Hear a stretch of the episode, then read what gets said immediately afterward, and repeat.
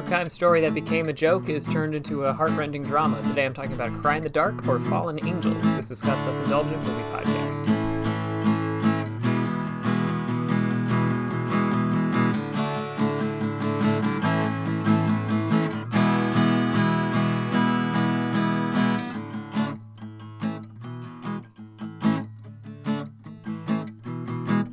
Hello, movie friends. Welcome to Scott's Self Indulgent Movie Podcast. I am Scott, and today I am talking about A Cry in the Dark, which is a movie based on a real life incident in Australia. That it uh, it stars Meryl Streep and Sam Neill of all people.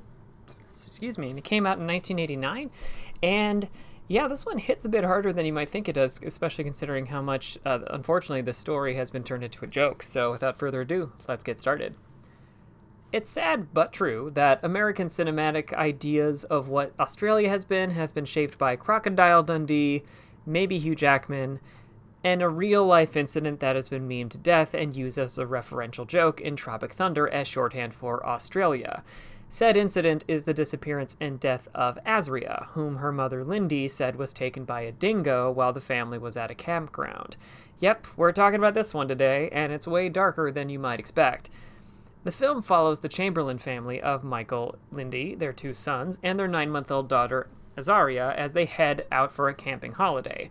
But things turn tragic in a hurry when Azaria goes missing, and Lindy believes a dingo she spotted earlier is the culprit.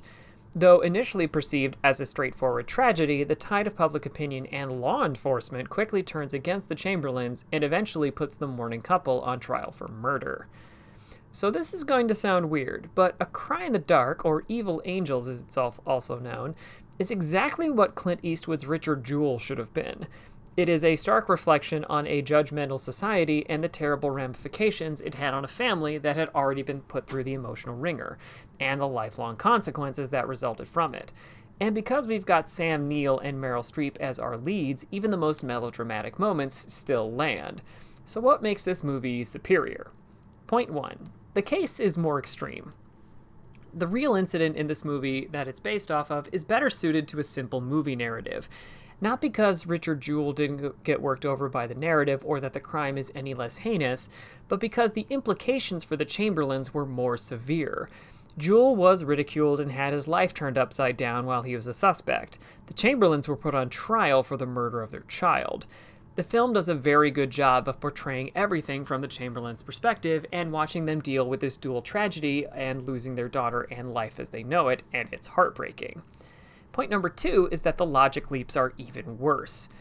So, I don't think that the FBI and police were wrong to question Richard Jewell. He fit the profile of the bomber and had a number of antisocial tendencies. You have to question that guy even if you need to rule him out. Was the lo- roller coaster he went f- from from hero to pariah fair? No. But at least him being, cons- you know, considered made some degree of sense. In this case's case, that's not the case. Let's try that again. The case against the Chamberlains is circumstantial at best, and it's very clear that the public and police, who don't have a good handle on the Chamberlains' religion, feel free to fill in the gaps with wild logic leaps. It's like when a police interrogator brings up witchcraft in an interview. In what fucking world does that matter or exist? And point three is the perspective. The final element that makes this movie so effective is its perspective, specifically Lindy and Michael's. We know right away that the Chamberlains are the victims. Beyond that, the film also explains a lot of their behaviors as either indicative of stress or just who they are. For instance, Michael doesn't come across well because he's having a crisis of faith, because how could he get punished after his daughter was tragically killed? Which is a big deal for a minister, and Lindy comes across as stoic and is certainly not aided by her awful looking bowl cut. But that shouldn't matter, right? The evidence should matter. The film highlights, however, that the media and the justice system can be swayed by hearsay and rumor and derail someone's life. And what are the repercussions for that? Anything? The movie doesn't have answers, but it's an important reminder to avoid judgment before you get the details. This has been Scott's Self Indulgent Movie Podcast. Thank you so much for listening. Don't forget to like, share, and subscribe wherever you get your podcasts. And don't forget to join our Facebook group, Scott's Self Indulgent Movie World, for the latest reviews, discussions, and more. See you next time, everybody, and stay safe.